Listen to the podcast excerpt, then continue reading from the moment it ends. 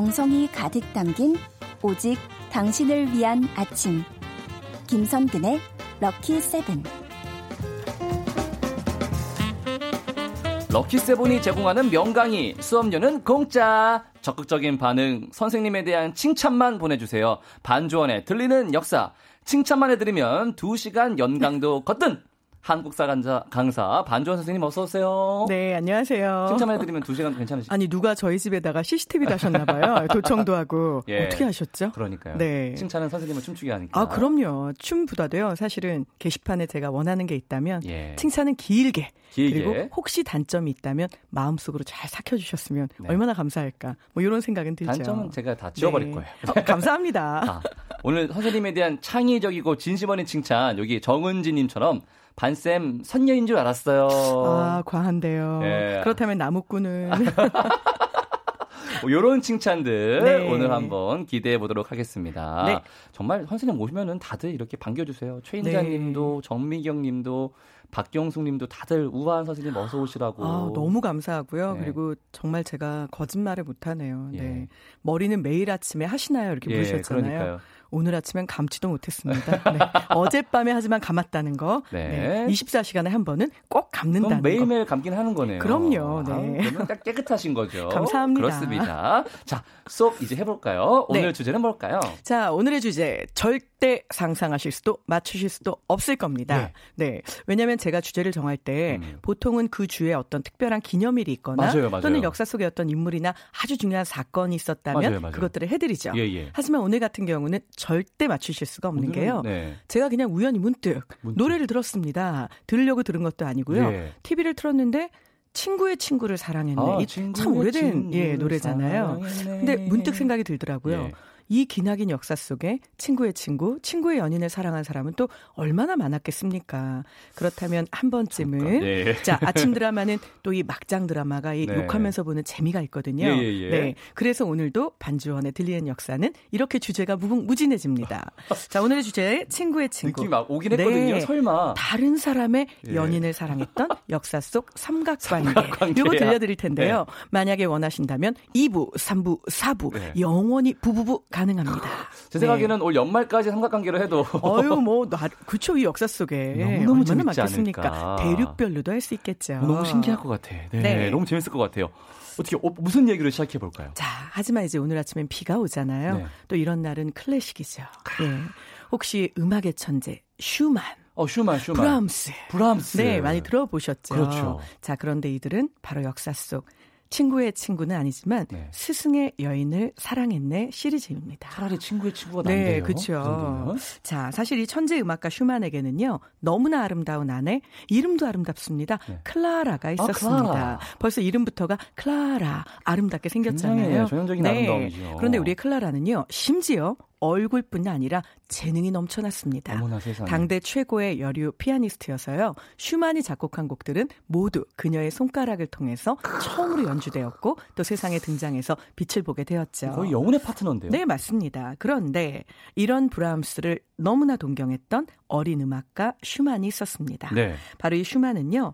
사실상 스무 살에 우리가 그러니까 슈만이 43살 때이 네. 브람스가 스무 살이었어요. 아, 브라움스가 그러니까, 제자. 네, 23살 차이가 나는 거죠. 예, 예, 예. 그래서 본인이 너무나 존경했던 슈만을 어느 날 큰 마음, 용기를 내서 네. 찾아갑니다.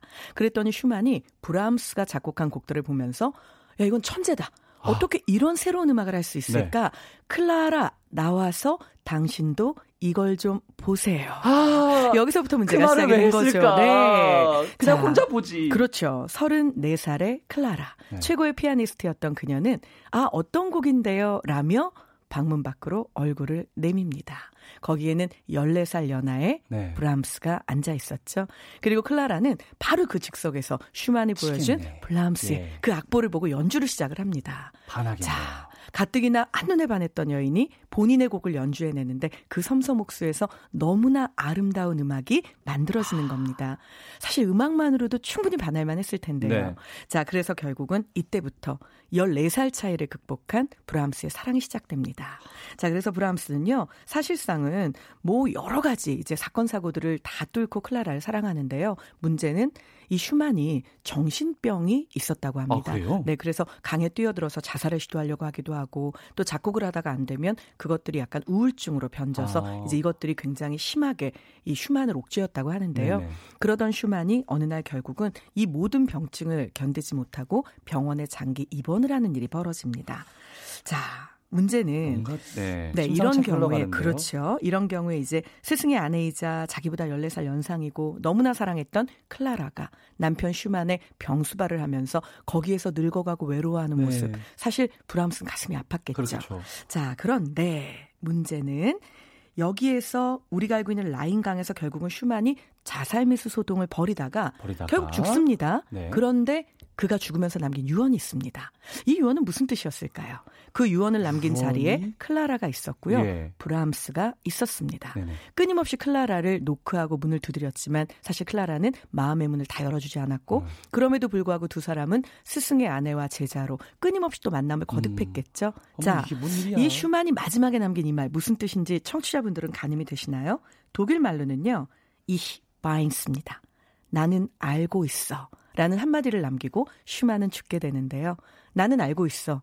무엇을 알았다는 걸까요? 나의 죽음을 아니면 너의 천재성을 그것도 아니면 아. 너와 나의 그녀가 사랑하는 사이라는 걸. 자, 그래서 나는 알고 있어. 이 말 한마디를 남기고 결국 슈만은 죽습니다. 자, 그런데 문제는요, 클라라입니다. 예. 자, 이제 슈만이 죽었죠. 사실 나쁘게 생각하면 둘의 사랑에 방해물이 없어진 셈이기도 합니다.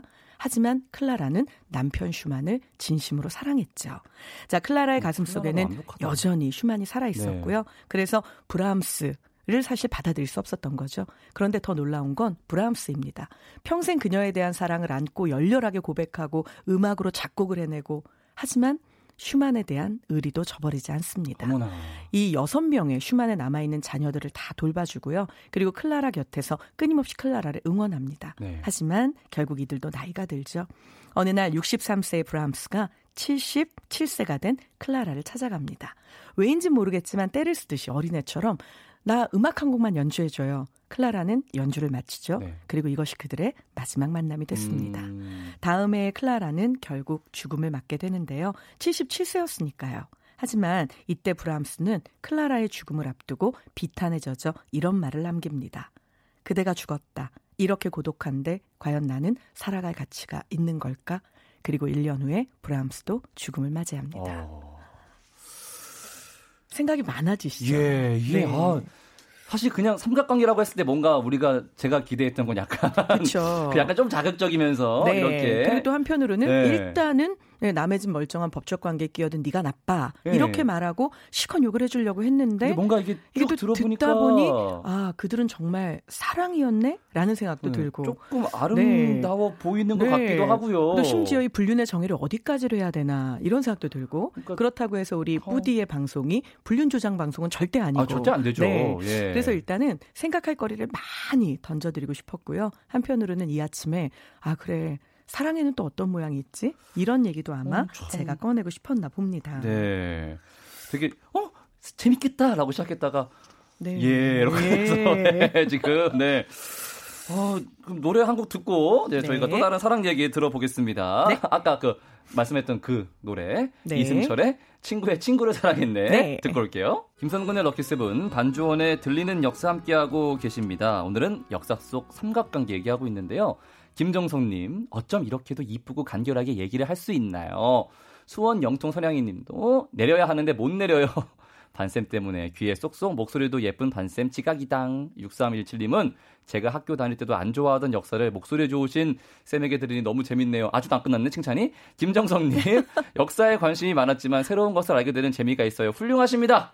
네. 와. 선생님 최고시네요, 정말. 아, 다들 정말 칭찬을 잘 해주시는 재주가 너무 탁월하시고요. 복 받으실 겁니다. 네, 복 많이 받으실 거예요. 네. 6667님은 저희 얘기 듣고 클라라가 참 행복한 여자인 것 같다라는 생각이 드셨나 봐요. 그럴 수도 있고요. 또 네. 한편으로는 나를 사랑해주는 두 남자 가운데 한 남자를 어찌됐건 감정적으로든 법적으로든 네. 선택해야 되잖아요. 그 갈등도 또한 그래서 누가 이런 얘기를 했죠. 네. 불륜은 그 시작에서부터 불행을 물고 들어간다. 왜냐하면 내가 과연 행복한 예. 것인가를 고민하는데 80%의 에너지를 쏟기 때문이다. 이런 유명한 말이 있거든요. 네. 자, 어디가 어떨지. 근데 잠깐 이제 우리 음악 나오는 그렇죠. 동안 네. 사실 아나운서님하고 막 얘기를 했잖아요. 역시 분류는 치정. 치정이죠. 치정은 벌을 받아야 된다. 네. 막 이런 이야기. 분류는 네. 치정이 있어야 돼요. 자, 그렇다면 지금 들려드릴 네. 이야기 우리 뿌디의 요 마음을 싹싹 다 맞춰드릴 수 있는 그런 우후. 이야기일 겁니다. 삼각관계는 그런 게 있어야 네. 돼요. 예. 자, 바로 이탈리아의 작곡가였던 지아코모 푸치니에 어, 대한 푸치니. 이야기입니다. 네. 네. 워낙 뭐 오페라의 오페라. 거의 네. 거왕이죠, 거왕. 그쵸. 대왕이죠. 네. 자, 그런데 이 푸치니 어마어마한 바람둥이에다가 엄청난 말썽꾸러기였다고 합니다. 예헤이. 자, 어느 정도로 말썽꾸러기냐면요. 우리 왜 파이프 오르간 교회에서 쓰잖아요. 네. 자, 이 파이프 거. 오르간에 네. 있는 파이프를 떼다 팝니다. 그래서 그걸로 담배를 사서 폈다고 합니다. 어린 시절부터. 자, 뭐 그런데 더 천재적인 건요. 네. 자, 파이프를 떼다 팔았죠. 네. 그럼 이제 교회에서 연주를 본인이 해야 됩니다. 서, 설마? 네. 파이프 연주한 거 요거 빠진 부분은 소리가 안 날 거 아니에요. 네. 그 부분을 모두 피해가며 변조를 해서 완벽하게 누구도 눈치채지 못하는 연주를 끝마치곤 했다고 역시 하니까 천재성은 낭비해야 네, 제맛이죠. 천재성은 왜? 그래서 정말 낭비를 펑펑하고 있었던 이야. 거죠. 그런데 그의 친구의 친구를 사랑했네. 어머. 분류는요. 시작된 장소부터가 벌써 가슴이 아픕니다. 어떡해. 먼저 상황 배경을 볼까요? 예? 푸치니의 어머니가 돌아가셨습니다. 설마. 그래서 어머니의, 어머니의 부고를 접하고요. 푸치니는 고향으로 장례식을 치르기 위해서 내려가게 설마. 되는데요.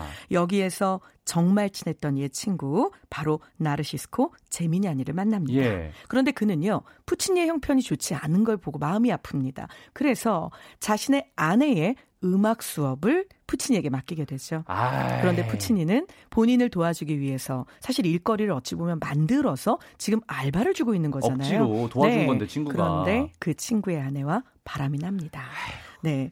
자, 바로 이렇게 해서 그 친구의 아내였던 엘비라에게 한눈에 반해서 결국 성악 레슨, 피아노 레슨을 하면서 바람이 나는데요. 자, 이 두 사람은 어쨌거나 정말 좋은 의도를 가진 한 남자를 밟고 일어서서 실은 이 사랑이 시작이 된 거잖아요. 예. 자, 뭐 이 이후에도 푸치니는 어마어마한 바람을 피웁니다.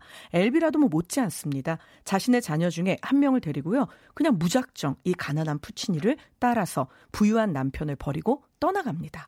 그 둘의 막 불꽃 튈 것 같은 사랑. 예. 처음에는 열정이었죠. 그래서 두 사람만 바라봐도 둘은 행복했습니다. 하지만 끊임없는 푸치니의 바람 행각이 실은 여인을 자각을 했겠죠. 그래서 이 자극과 자극 속에 여인은 더 이상 푸치니를 믿지 못하게 됩니다. 예. 자, 그러던 중에 결국은 푸치니가 교통사고를 당합니다. 자, 입원을 했네요. 그런데 엘비라는 본인이 붙어 앉아서 이걸 모두 다 간병할 수 있는 상황이 안 된 겁니다. 그래서 16세 도리아 만프레드라는 꽃다운 소녀를 간병인으로 붙이게 되죠. 예. 자, 이 여인은 정말로 순수하게, 정말 소녀답게 네, 열심히 간병을 불안해지네요. 했습니다. 네. 그런데 지금 불안하신 건 혹시라도 푸치니가 예. 이 16세 소녀와 무슨 일이 날까봐 불안하신 그쵸, 거죠? 그렇죠, 그렇죠. 나지 않아서 오히려 이 불행이 더 커집니다. 아니 무슨 왜요? 뜻일까요? 아니, 얘왜 이래요? 자, 이 소녀는요 5년이 지나서 20대에 접어든 네네. 꽃다운 처자가 됐겠죠. 자, 그런데 도리아는 정말 매력적인 숙녀가 됩니다. 그리고 엘비라는 그녀를 보면서 생각을 하죠. 제가 5년 전에 내 남자 푸치니에 간병을 했는데 음? 5년 만에 저렇게 예뻐져? 그런데 저렇게 예쁜 아이를 내 남편 바람둥이 푸치니가 그냥 둔다고? 그럴 리가. 그래서 이때부터 엘비라는 순수히 본인의 오로지 오해만으로 도리아를 추궁하기 시작을 합니다.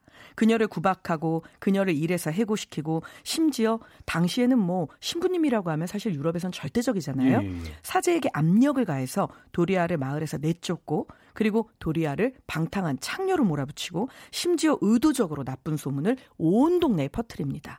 본인의 개구리가 되기 전 올챙이적 시절을 생각 못한 거죠. 그런데 문제는 도리아는 결백했습니다. 그렇겠죠. 자, 그런데 이 도리아 얼마나 속이 상했을까요? 결국은 이 어리디 어린 도리아는 이 모든 음해를 견디지 못하고 유서를 남긴 채 자살을 합니다. 자, 그녀는 자살을 했고 그리고 자살한 후에 시신을 부검하는 과정에서 그녀의 순결이 입증되었습니다. 도리아의 가족은요, 엘비라를 상대로 해서 소송을 제기했는 거요. 바로 이것이 그 당시에 이것이 바로 오페라다라는 제목으로 이탈리아 신문의 일면을 장식했던 그 삼각관계 얽힌 사건입니다. 네. 결국 도리아라는 소녀는 잘못한 게 아무것도 없었던 거죠. 그쵸. 심지어 이건 영화로도 만들어져서요. 푸치니의 여인이라는 영화 작품이 되기도 합니다. 이게 참, 혹시 엘비라가 진짜 뭐 눈에 뭐만 보인다고 네, 자기가 맞습니다. 그렇게 행동을 했으니까 얘도 당연히 그랬을 그렇죠. 거다. 이런... 그런데 그 끝은 더 불행했어요. 아휴. 푸치니는 투란도트라는 작품을 쓰죠. 네. 그 도중에 각혈을 하며 쓰러졌는데 결국은 후두암 선고를 받고 죽음을 맞이하게 됩니다. 파이프 갖다 네. 팔아서 담배 살 때부터 알아봤어. 네.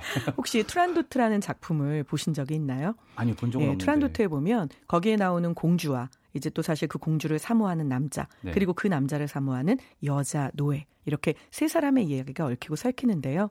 자기가 사랑하는 남자를 위해서 여자 노예 류는요 목숨을 버립니다. 그리고 그 목숨을 버린 류의 사랑을 딛고 일어서서 투란도트와 그녀를 사랑한 남자는 또다시 사랑을 이루게 되는데요. 결국은 푸치니의 작품 중에 가장 유명한 오페라도 네. 따지고 보면 네 맞습니다. 삼각관계에서 연유가 된 거죠. 네, 좀 스페셜리스트네요 이 분야에. 네. 네. 어 이제 두 얘기를 들어봤는데 다 외국이 배경이잖아요. 그렇죠. 우리 조상들 얘기도 있어요. 많습니다. 삼각관계? 정말 많은데요. 너무 궁금한데요. 네, 사실 이제 끝날 시간이 다가오고 있잖아요. 어머, 예. 그래서 그 중에 한 분, 한 여러분이 한 분. 너무나 잘 알만한 이분에 대한 이야기만 할까 합니다. 네, 허난설원과 사실은 혈연 관계에 있는 남매지간이죠. 예. 그리고 홍길동전의 작가이기도 합니다. 예. 누구일까요, 뿌디? 갑자기 생각이 안 난다. 허균! 어, 맞습니다. 어, 딩동. 어, 큰일 날 뻔했어요. 어, 큰일 날 뻔했어요. 네, 바로 네. 허균인데요. 네, 네. 아마 들으시는 분들은 와, 우리 조상의 이 또 삼각관계는 네. 왜 이렇게 담백해? 이렇게 말씀하실 수도 있을 겁니다. 허균은요, 아, 네. 어느 날 사실상은 지방으로 내려갈 일이 생기게 되는데요. 거기에서 매창이라는 기녀를 만납니다. 그런데 이 매창에 대한 기록을 보면 매창은 나의 지인, 이기의 정인이다 라고 되어 있습니다. 아. 나의 친구였던 이기의 정인 매창. 하지만 예. 이 매창도요 허균을 남자로 사랑한 것 물론 있었겠죠. 예. 하지만 허균의 작품을 더 많이 사랑합니다. 아. 그리고 허균도 매창이라는 여인의 시 그리고 그녀가 읊는 수많은 문학 작품들 그리고 그녀와 나누는 담소 그녀가 부르는 노래 이런 것들에 혼을 빼앗기게 되는데요. 네. 두 사람은 여러 가지 기록을 통해 추정해 보건데 사실 우리가 생각하는 그런 어떤 육체적인 관계의 음. 삼각관계로는 번지지 않았던 예, 것 같습니다. 예. 자, 두 사람은 정말 정서적인 교감을 나누는 플라토닉한 어떤 예술적 경제의 네. 동반자로 서로를 응원하게 되는데요. 자, 문제는 이 매창 에 대해서 사실은 허균이 쓴 글이 있습니다. 자, 읽어보면 매창을 어떻게 생각하는지 네. 느낄 수 있겠죠. 어, 궁금하다. 계량은 부안의 기생이다. 바로 매창을 얘기하는 네. 겁니다. 시를 잘 짓고 문장을 알았으며 노래를 잘 부르고 검은고를 잘 탔다. 성품이 고결하여 음란한 것을 좋아하지 않았다. 내가 그 재주를 사랑하여 꺼리낌 없이 사귀었다. 비록 우스갯소리로 즐기긴 했지만 어지러운 지경까지는 이르지 음. 않았다. 묘한 글귀는 비단을 펼쳐놓은 듯하고 노래는 맑아 가는 구름도 멈추었다. 복숭아를 몰래 따서 하계에 왔다가 선악을 훔쳐 세상을 떠나가는 선녀 같구나. 부용장막 등불은 어두워가고 비추색 치마엔 향이 스러지는구나. 내년에 복사꽃이 미어절 날 적에 설도 아시 무덤을 누가 찾을까라고 되어 있는데요. 아. 근데 이 시를 읽으면서 아 매창은 기녀라더라 예. 이렇게 노래도 잘했다더라 허균이 이렇게 사랑했다더라 굉장히 아름다운 외모를 가지고 있을 것 같으시죠? 네. 네. 그런데 막상 아니에요? 기록에 보면요. 네. 허균이 쓴 그 기록에 무엇라고 되어 있냐면 음. 생김새는 시원치 않으나 재주와 정감이 있어 함께 이야기를 나누면 종일토록 술잔을 놓고 시를 읊어 화답하는 것이 너무나 즐겁다. 첫 만남에 대한 기록이 이렇게 되어 있습니다. 네. 결국 누군가에게 사랑을 느끼는 건 외모만은 아니라는 거죠. 아, 아름다운 어떤 그런 삼각관계까지 오늘 얘기를 들어봤습니다. 네. 네. 아, 오늘 주제가 너무 재밌어서 시간이 더 빨리 기장한 것 같아요. 아, 근데 참 아름다운 주제이긴 한데 또 이 삼각관계 한편에서 가슴 졸여야 됐던 또 다른 짝에게는 참 가슴 아픈 얘기기도 했겠죠. 네, 그 생각을 못 해봤네요. 네. 그래도 오늘 수업 너무 재밌게 잘 들었습니다. 선생님 고맙습니다. 네, 감사합니다. 저희는 광고 듣고 올게요.